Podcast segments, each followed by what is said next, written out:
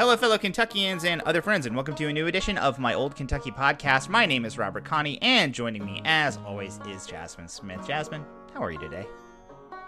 I'm doing all right. I think I'm getting to that point in the session where I'm just getting in- increasingly frustrated because of all the bad bills, but I'm making it. How are you, Robert? Yeah, you know, it's it's gonna get worse. It's gonna I get know worse. it is. And and that's the is. thing I've like had to steel myself for is like, what are we doing here? And it's like these are all really bad. And then I'm just like, they're all gonna pass, and so are a bunch of other bad things that we don't even know about yet. Uh, and yeah, like we're at the point right now where stuff is starting to pass out of committee or pass a chamber, and we're also at the point where the bill fi- filing deadline is coming. So like we're getting like flurries of like horrible crap getting filed too, and so Yeah. I'm seeing all of it. I'm like, this is the bad place.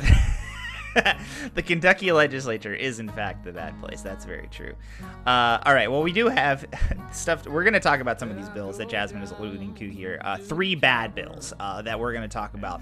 Uh, Jazmin's got one about child labor. Uh, she's got another one about religious liberty. I'm going to be talking about one uh, about education and guns. A great combination, which everyone loves. Uh, and then, in addition to these bad bills that we're talking about, we're also going to talk a little bit about Jamie Comer, uh, who's got he's had a pretty busy week. Uh, a lot of interesting stuff has been happening to him. We're going to be talking everybody to everybody about that, catching everybody up on what's going on in case you haven't been too, paying too close of attention to, you know, the national side of politics. And then, um, yeah, just one quick hit about Anthony Piagentini and his trial that is ongoing. So, without any further ado, Jazmin, talk to us about how awesome child labor is.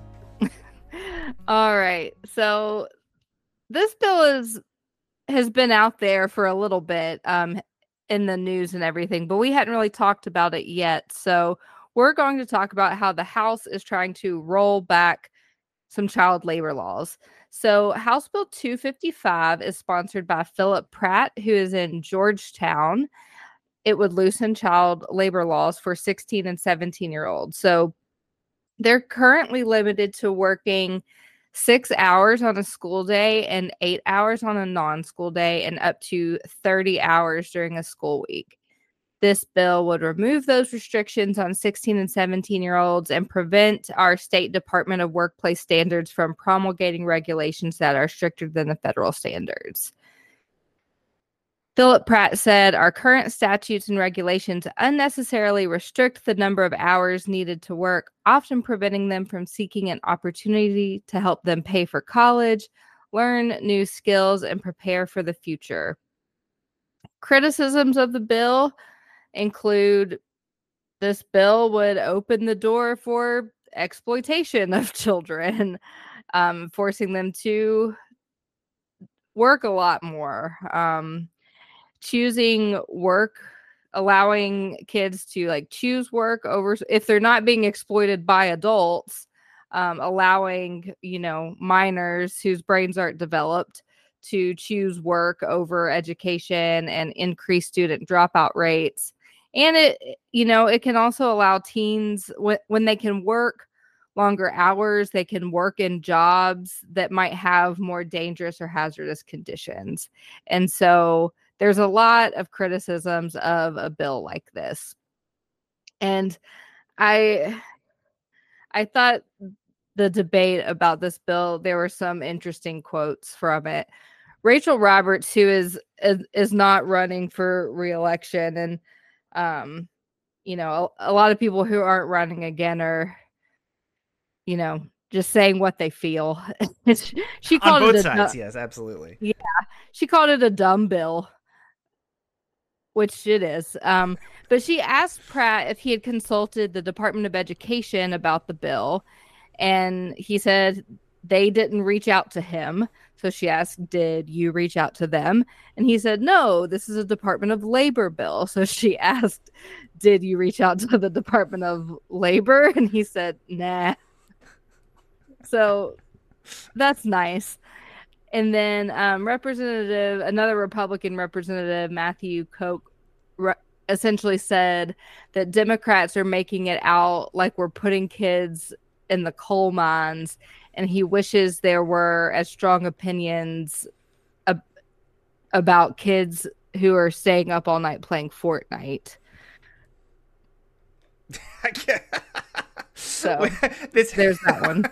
okay. I mean, not to say that there aren't. Like, I don't know. Like, I'm sure there's a lot of people who have opinions about kids playing up, staying Fortnite, playing Fortnite as well. Like, I don't. Know. Yeah, I, don't I, I bet. I bet there are Democrats who also don't want kids staying up all night playing Fortnite. Yeah, it's like it's not one or the other. It's like, man, if you don't support this bill, you support kids playing Fortnite all night. Like, no, that's not how yeah. this works at all. Yeah. Yeah. There were actually several Republicans who opposed this bill. If, you know, we know the makeup is in the House is, is 80 20 right now. Is that right? Yeah, that's right. Yeah. And the vote was 60 to 36.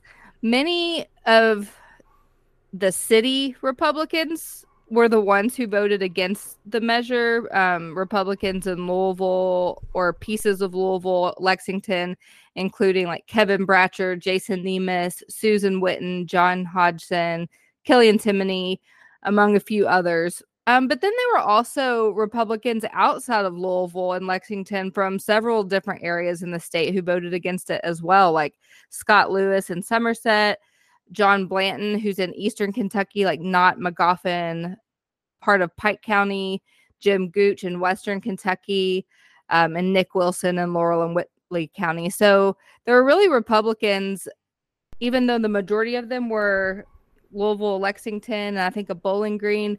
Um, there were Republicans in more rural areas of the state who voted against this bill as well. Kind of interesting, uh, to like heavily uh, uh, two heavily coal mining dependent areas and like Knott Magoffin Pike, which is that's like mm-hmm. that is like the the most coal you know most culturally coal place. And then also uh, representative gooch that area is the western kentucky coal fields. Um, you know saying we're going to put kids in the coal mines but also these are the areas that are probably the most sensitive to labor issues um, in in rural areas in kentucky. And then you know the old fifth like somerset and then laurel whitley county is kind of interesting for sure like that that is kind of like you know an area that's adjacent to some coal mining areas yeah definitely Majority Whip Jason Nemes said that he voted no because he would like to limit 16 and 17 year olds to 30 hours a week. So keeping that 30 hours a week limit that we currently have and a no later than 1030 on school nights rule, which would make the bill a little bit better. Um, so that's that's the bill that we've got that passed the house. And you know i i am super pro teenagers working because i started working when i was 15 and i think it was just a great way to gain life skills. It's a pro social activity it can keep kids out of trouble when they have a job and can make their own money I think teens working is great. But allowing kids to work late into the night and not capping hours during school weeks, I don't like that. Like Yeah. I, I totally agree with you, Jazmin. You know, we both we both have worked we both worked similar jobs when we were teens too. This is something we've talked about before. We yeah, we, worked... we were both restaurant workers. Yeah, we were both. I was, I was, I was slinging pizza. You were slinging wings. We were, we were yeah, I was, I was slinging barbecue, and I, I did work. You know, I worked about twenty five hours a week, um, all through high school, and I, I do think it's a, it's a really good thing, and and sometimes I think, um, you know, having a job and, and doing that over some extracurricular activity can be a good thing. Um, but rolling back child labor laws that you know the labor movement worked really hard to pass because of the exploitation of children.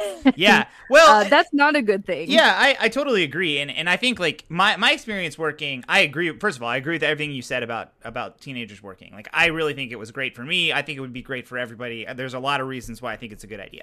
But i i i really benefited from from these regulations uh like whenever i was working as a teenager there was mm-hmm. there was uh, a general manager at the place i worked who i you know like the dude is cool but he wasn't very good at it and uh you know i was one of the cooks who was like reliable. I showed up to work, uh, etc. And and uh, you know, I was I was 16, 17 years old, and um, there were times when he was like, "Man, uh, you know, I got to have somebody come in um, on Thursday."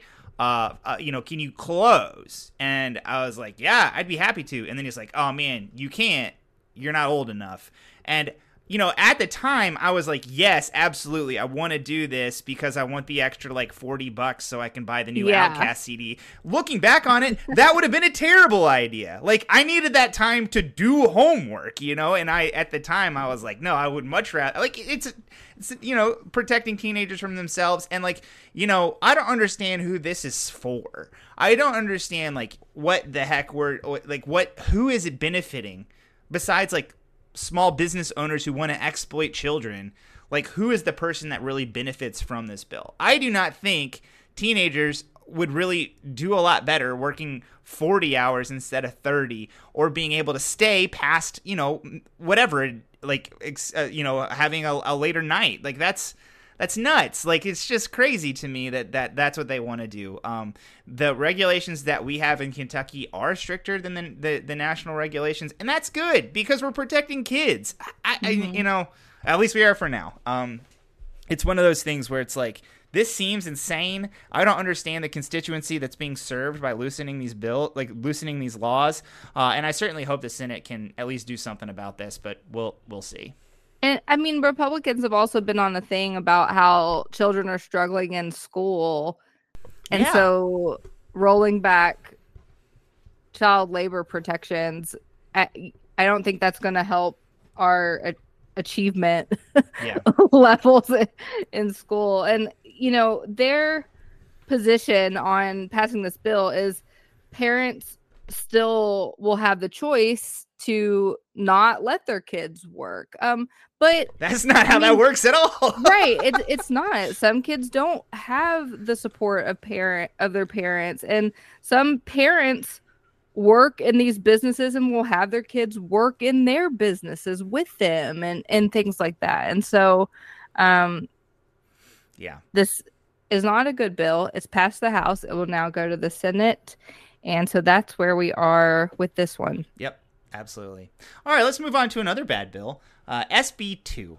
Uh, okay, you know, high, low numbers of bills that usually indicates like a high priority. It's important, Yeah, so this To is them. yeah, not important- not to us. not to us. Well, important for us to stop them sometimes. To- yeah. um, SB2 is filed by Max Wise, who I I would say is one of the more powerful members of the Senate. He's the chair of the Education Committee. Um, his bill would prevent, would permit, excuse me, his bill would permit guardians to act in basically in place of SROs. Uh, or in place of police officers as SROs in schools, and, and school res- office, school resource officer is what SRO stands for, uh, and and that's basically like the cop that's in the school. Um, there's a lot of districts across the state who can't afford like a full-time police officer or there just isn't the there isn't somebody to do that job in the county or in that district or whatever um, and so like there is a law that says right now that those those SROs have to be there. That is was passed in 2019 in the wake of the Marshall County school shooting. Um, and yeah, it's more than 600 schools across the state don't have one of these things that was like put into law. Um, so okay, these guardians. Who are these guardians? They can be. They have to be sworn officers, which the the bill does kind of uh, stipulate that they are retired. Um, it, it lists all these things, and it's like retired, retired, uh, police officers, state troopers, military veterans, etc. Those people are sworn to uphold the law. There are several qualifications beyond being a sworn officer to become a guardian, including you know passing a background check, being licensed to carry a concealed firearm, passing a drug screen. There's a couple of others listed there as well. I think it's pretty important, I guess, that Guardians must complete 40 hours of SRO training. That's not the entire course that people have to take, but they have to take at least 40 hours of it. And they also have to pass a marksmanship exam. So, you know, they have to be good enough that they're not going to miss and hit the kids, I guess. I don't know. Uh, it is unclear to me whether or not Guardians are required to carry a gun. There was some reporting that I saw from Louisville Public Media that says they are not required to carry a gun. Uh, that was not clear to me in the bill, but that's what the reporting from LPM says. According to the bill sponsor, Max Wise, guardians are are not supposed to have a role in school discipline and are supposed to focus on school security. That that is that that isn't necessarily part of the bill, but that is what the the sponsor said was the goal of this. This program was put in place by Florida, um, something similar to this. Uh, it, it, you know, they they ha- came up with something like this in Florida, and now it's it's it's coming to Kentucky. So you know, we got a bit of a discussion about this idea in the interim, and and Matt Koch, who's a Republican at Koch, I don't know Koch, Matt Koch. Yeah, I think that's right. Matt Koch. He is a Republican from Paris, um, north of Lexington, that area, uh, and and he's he's also a former Marine. Um, and he said in this interim committee where they were discussing this idea, quote, the role of someone who's walking in the mountains of Afghanistan versus the role of somebody who's walking the halls of Bourbon County Middle School are extremely, extremely different. Unquote. That's a really good point. Yeah. yeah. Uh, that is that is. Uh, you know, just because you are trained to handle a weapon does not mean you should around children all the time. Yeah, that's a that's a really good point by by Matt Koch, Matt Koch there. Um, you know, we've talked about this ad nauseum, Jazmin, but having an SRO in every school isn't isn't a good idea. That's just uh, how how we feel about it. Uh, it, it it creates more harm than good, and a, lot of the time, uh, it is not something that's conducive to education. In a lot of instances, it's not supported by most of the teachers that I know. Uh, not all, but but most of the teachers that I know do not like having a cop around all the time. So that being said, if you're gonna have an SRO, which you know that's the law right now, I think lowering the standards of who can carry a gun in school is uh, is worse than having an SRO in every school. You know, if they are dead set, if the legislature is dead set on getting more weapons, getting more guns into schools, the least they can do is ensure that people carrying these weapons are well trained, uh, not just in how to carry the weapon, but in how to interact with children and, and, how to like deal with school age children and, and provide security uh, for those places. You know, this bill is also, I've heard a lot of people talk about it saying, you know, this is a Trojan horse to get like more guns in school. Uh, that is something that many Republicans have been pushing for teachers to, to carry guns, for there to be even more guns in school. Um, this is this is on that track. That this is getting more guns in school with people who are not necessarily police officers. Um, the bills that have kind of pushed for more guns in schools have not passed uh, the, the legislature in recent sessions, but this would be uh, on on the list of those, um, and, it means it could mean um, you know more success for those types of bills in a future session. So this bill is a real disaster to me. Um, you know, it's just nothing good happening here, uh, and, and you know, solving a problem in the worst way possible, solving a problem that you created uh, that was already solving a problem that does exist in the wrong way. I guess is one way to think about it. Yeah, I I have a lot of questions. So they must be sworn officers, but not sworn peace officers. So that means it it can be a military yeah absolutely veteran who's not trained as a law enforcement right officer. Yeah. Mm-hmm. I think that is the scariest part of this to me. I mean, people in the military are trained very differently than law enforcement. It's not the same job at all. and when when they say that the goal is security, not discipline, security is those things are inherently like tied together in schools um if if it involves a student. I mean there are security matters that don't like if if someone comes into the school with a weapon or or something like that but there's other times that it most, does involve a student yeah m- on your typical everyday most security issues involve the students in the yeah, school and point. involve discipline.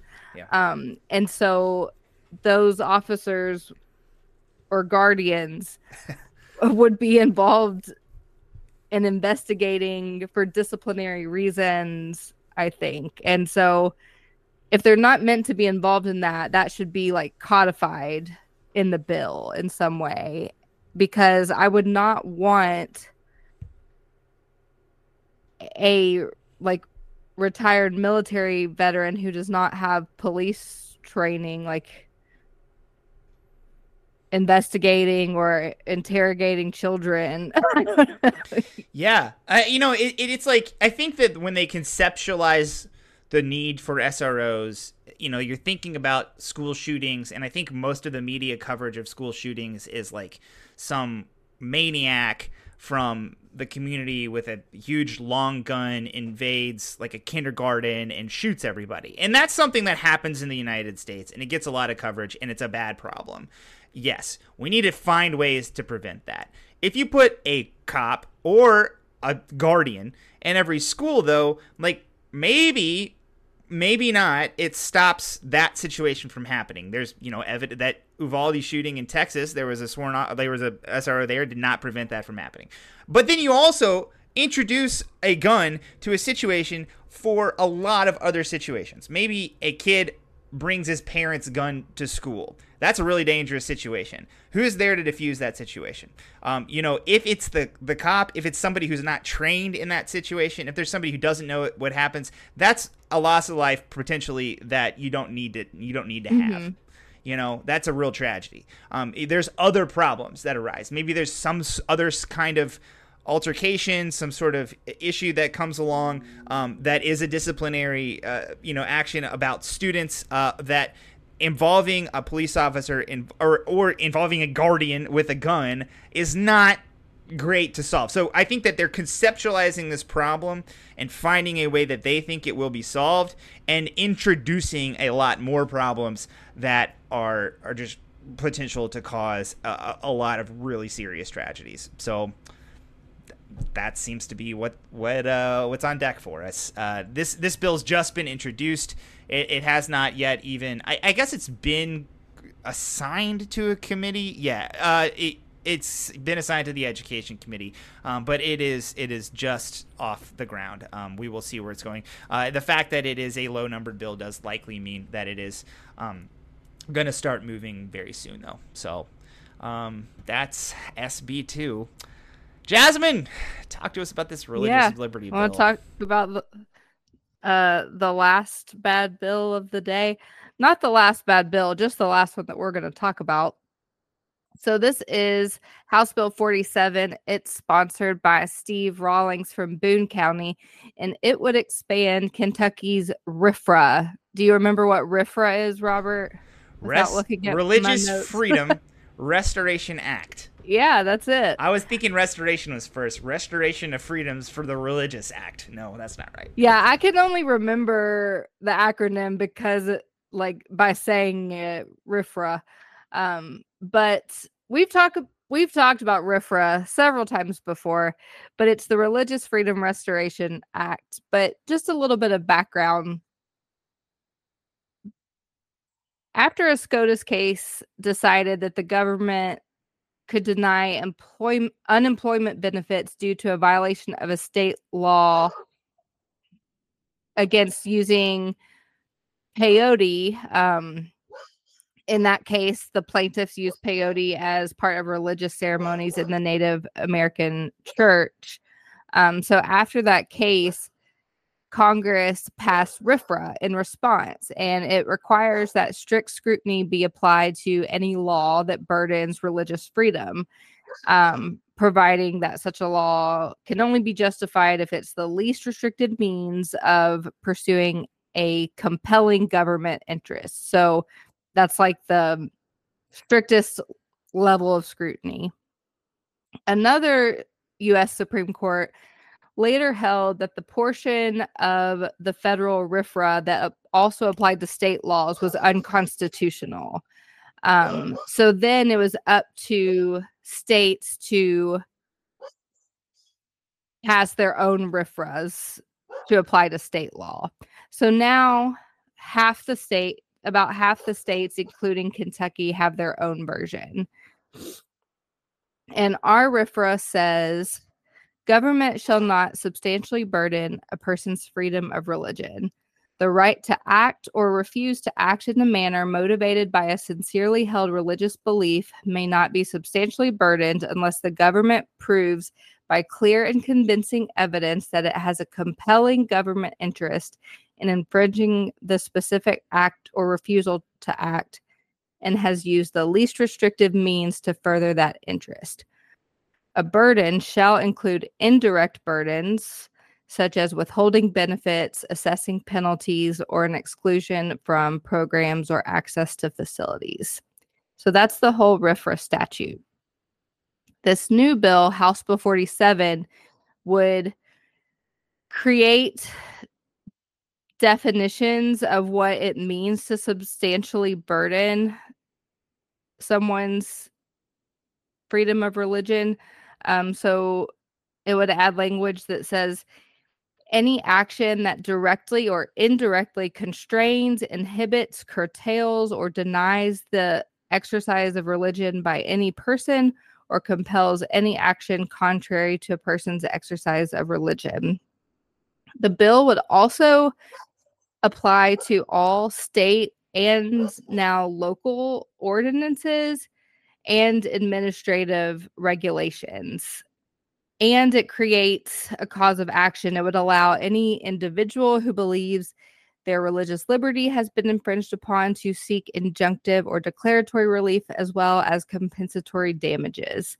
So I think, uh, you know, a big part of this is it includes a lot of broader language about what's a substantial burden, but it also makes the law apply to basically any law, like any local ordinance, administrative regulation, and it like seems to allow private individuals to sue other private individuals. Um, that's how opponents of the bill are, are concerned that it, it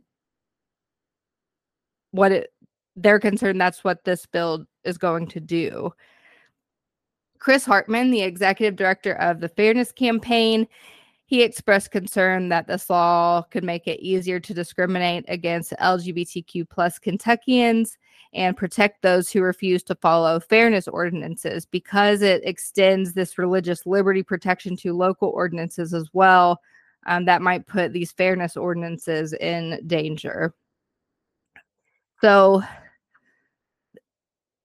this is a bad bill um, because I think it is going to create a lot more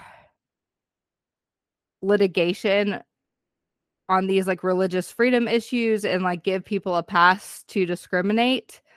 Um, essentially, it makes RFRA much broader and it holds the government to the strictest standard in defending their interest in the law, which makes it if there's going to be more lawsuits, it, it makes it hard for judges to uphold these laws and regulations under RFRA because they're all subject to strict scrutiny. And now it applies to like everything.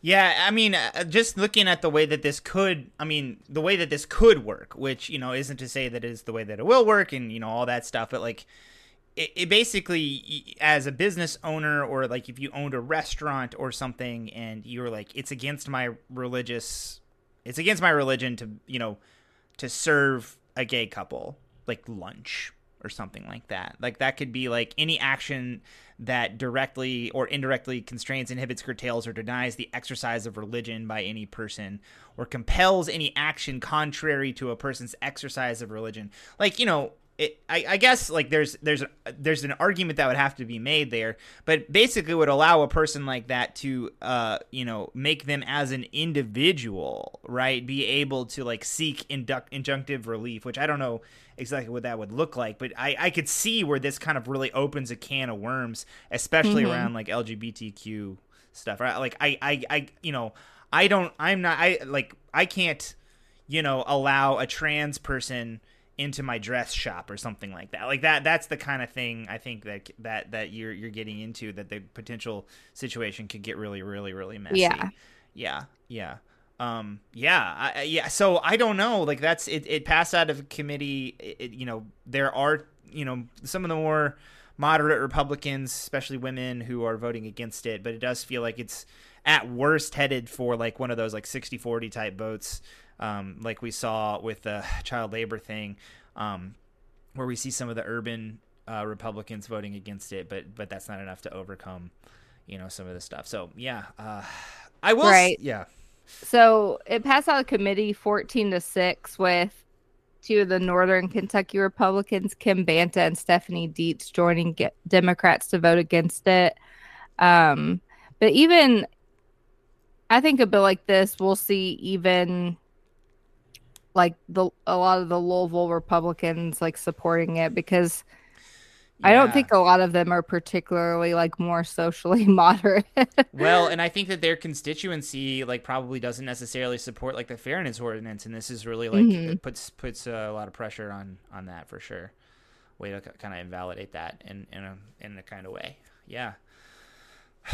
I w- you know there is that one um you know the the Jewish women who are suing under the RFRA to uh you know retain their abortion rights um, mm-hmm. which that could be a whole another. I mean, who, I don't know. I guess this kind of gives them a little bit more leeway to pursue that. Maybe a silver lining there, but definitely. Yeah, I mean, like we've had RFRA for a long time, and you've always been able to sue under RFRA. This just like codifies a lot of additional stuff. yeah. Yeah, most of it allowing for or uh, contemplating some really really bad stuff happening for sure. All right, well that one's bad too. So we got three three bad bills under our belt. Um, that's enough for bad bills. I'm going to talk to us a little bit about Jamie Comer, who uh, may potentially be in a bit of trouble here. Um, so, you know, Jazmin, we have talked at length about Jamie Comer and his role as oversight chair in the House um, you know, in his his quest to potentially impeach Joe Biden. Um, the seat of uh, the you know the the oversight committee and the over the chair of the oversight committee has become incredibly political in recent years, especially when Republicans have the majority. It does feel like one of those things where like, you know, Republicans are like in, in like investigating some stuff that is moderately bad at very worst, and like Democrats get to be the oversight chair for like crazy things that happened during the Trump administration and people being like, well, both parties do, I guess. So it's, uh, that's kind of what I feel about it. So since gaining the gavel for the oversight committee, James Comer has been trying to impeach uh, President Biden pretty, pretty consistently, and it hasn't gone very well for him. Uh, Comer has been uh, on a lot of national shows, like you know Fox and Friends. Although he says he is not going to go on Fox and Friends anymore, I think. But he's been on a lot of like national TV shows, ta- touting accusations about Joe Biden and his family. Uh, and I, he actually even used up all of his time at Fancy Farm talking about Joe Biden's tax documents, which I was a little dumbfounded by. Um, last year, we mentioned that national commentators, even some conservatives, thought that Comer's efforts were embarrassing. Um, and, and at one point, you know, Th- Comer threatened to hold the FBI director in contempt for refusing to release a document that is unverified, to basically uh, hold him in contempt for not releasing unverified intelligence that was just something that somebody wrote down. And actually, that's kind of the crux of what we're talking about here because recently Comer found himself in hot water because an informant close to his case was arrested for lying to the FBI. The charges against that informant, whose name is Alexander Smirnov, um, they were uh, announced by the special prosecutor who's been set up to investigate Hunter Biden. So, in addition to lying to the FBI, that this prosecutor revealed that Smirnov was a Russian asset. And of course, all of this is is alleged. Uh, it is it is things announced by a prosecutor. It has not gone through a court yet. Um, but this is really serious when a special prosecutor announces that they believe and they are charging this person with lying to the FBI and being a Russian spy.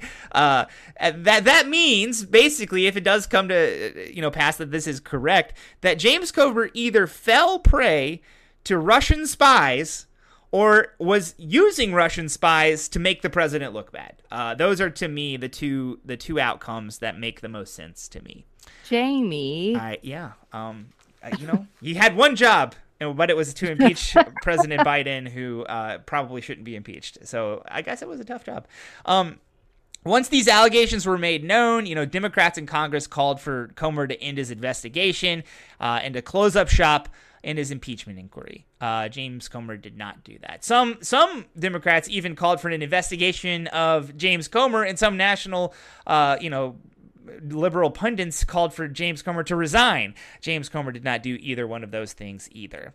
Um, so, and in, fact, instead of like closing up his investigation, Jim Jordan, who is the Judiciary Chair in the House and has worked very closely with James Comer on the impeachment inquiry, so Jim Jordan and, and James Comer said that Smirnov's fall from grace did not quote change the fundamental facts of the case unquote. So um, that's one thing to say. But, however, in the past, uh, Jim Jordan, in, in like a public setting, said that Smirnov's 1023, which a 1023 is uh, an FBI document uh, which includes yet to be verified information. So this is that this is that document that they were hold, uh, threatening to hold the FBI director in contempt over. Jim Jordan said that this document was the most corroborating piece of evidence they have. They forced it to be released, and then they s- discovered that it was Russian disinformation, uh, that it was put forward by a person who was lying and was in Russian asset. So, um, that that is what happened. Uh, when pushed about Smirnov and his impact on the case, James Comer said that Democrats were quote playing the Russia card unquote on him. Not um, the Russia card. the Russia card. I don't. You know. I, I guess what that means is that there is uh, a lot of talk about Russian disinformation. Um, but the fact is that Russian disinformation has had a significant impact on American politics in the past decade. Um, and, you know, but Republicans do typically say that Russian disinformation is an excuse given by Democrats to, to a lot of things. But to me, I think the Russia card seems to be the most appropriate card to play in this situation because James Comer was duped or is in league with Russian spies. I, you know, I don't know. I don't think he's actually in league with Russian spies. But I mean, the evidence is pointing to some really awkward situations where it's yeah, like, yeah, I would. I might give him the benefit of the doubt and say he was duped. Yeah, yeah, that seems like the more likely situation. This really pointed to something that he really wanted to be true, uh, and and he was willing to go along with it despite it coming out that it was a Russian spy who gave that information to him. Um, that is motivated reasoning at its finest.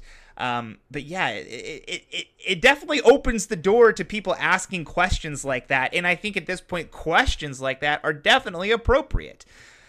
However, it seems likely that these allegations will have no impact on Comer's investigation. Uh, while his investigation is being widely covered, nobody seems to be taking it that seriously, I don't think. Yeah, he, he's probably just going to keep going. And, like, please pay attention to me. That was kind of with the Fancy Farm thing. Um, Guys, I know I know I messed up with the, the Russian, Russian guys and everything, but yeah. Um, you know, I don't know. This is it's an extremely cynical investigation. It, it doesn't seem like there's any bear there. Um, but they are pushing forward because I guess because Democrats impeached President Trump, who was doing stuff that was really, you know, shady, involving Ukraine and also creating an insurrection uh, that, you know, that uh, uh, sack the Capitol. Um, but, you know, I guess Republicans wanted to get their impeachment off as well. Um, you know, I think that this type of cynical nonsense investigation done by Republicans of Democratic presidents are used to discredit current, and I also think they're they're set up to to discredit future Democratic investigations, specifically of Donald Trump. He's done a lot of extremely corrupt things, um, but if he becomes president again, Democrats are going to want to investigate these things.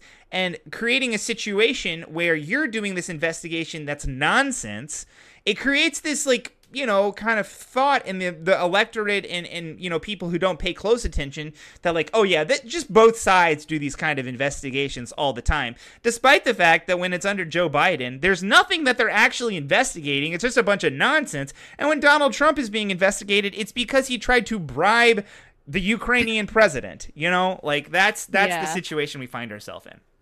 So that's James Comer. I, you know, I don't think he's truly in any amount of real trouble. He's not going to lose a seat. He's not going to be asked to resign the oversight chair, but he just looks exceedingly silly uh, and is making Kentucky look extremely bad. Any questions about James Comer, Jazmin? No, Robert. I I think you covered it, and I think he's just going to keep keep going, doing what he can, doing his thing. uh, and, yeah. You know, he's going to keep getting elected in Kentucky as long as he wants to, probably too. yeah, D- District 1. He can live in Frankfort and get elected by the voters there in Fulton County because that's how we do things. Uh, all right. Uh, there, there's just one small thing I wanted to mention before we leave, and that's the Anthony Piagentini trial has begun. That is the trial to remove Metro Councilman Anthony Piagentini, and his trial started yesterday. Yesterday, as of now, is February the 26th. That was a Monday. Um, there were a few fireworks in the first you know day of the the trial including the attorney prosecuting the case asking metro council if they were serious about their code of ethics and then Piagentini's lawyer likening Piagentini to Phil Connors in Groundhog Day for having to go through multiple trials um, of this. I, I don't think he mentioned that he was found guilty in all of the trials that he's experienced so far. So, like, uh, why do we have to go through finding him guilty again? Can't we just get to the part where nothing happens? Uh, so that is that is where we're at with this. This trial is going to continue for a little bit. We'll probably talk some more about this. There will be more developments this week. Um, yeah, again, it, it all comes down to politics. I think the Democrats are going to have to peel off at least one Republican who's going to vote to remove Anthony Piagentini. As of right now, it doesn't seem likely that that's going to happen, but who knows? Maybe this trial will open some eyes. Jazmin, any questions about Anthony Piagentini? Nope, not yet. All right. Well, then tell us how people can get a hold of us. They can find us on Twitter and Instagram at KY pod. They can like our Facebook page and listen to our podcast on the podcast app of their choice. We also have a sporadic newsletter you could subscribe to at tinyletter.com slash my old Kentucky newsletter. And we have a Patreon page where you can support what we're doing, telling you all about all these bad bills. You can do that at patreon.com slash my old Kentucky podcast. And last but not least, we're part of the DemCast Network and the Forward Kentucky Network. All right, everybody, thank you for listening, and we will see you next week.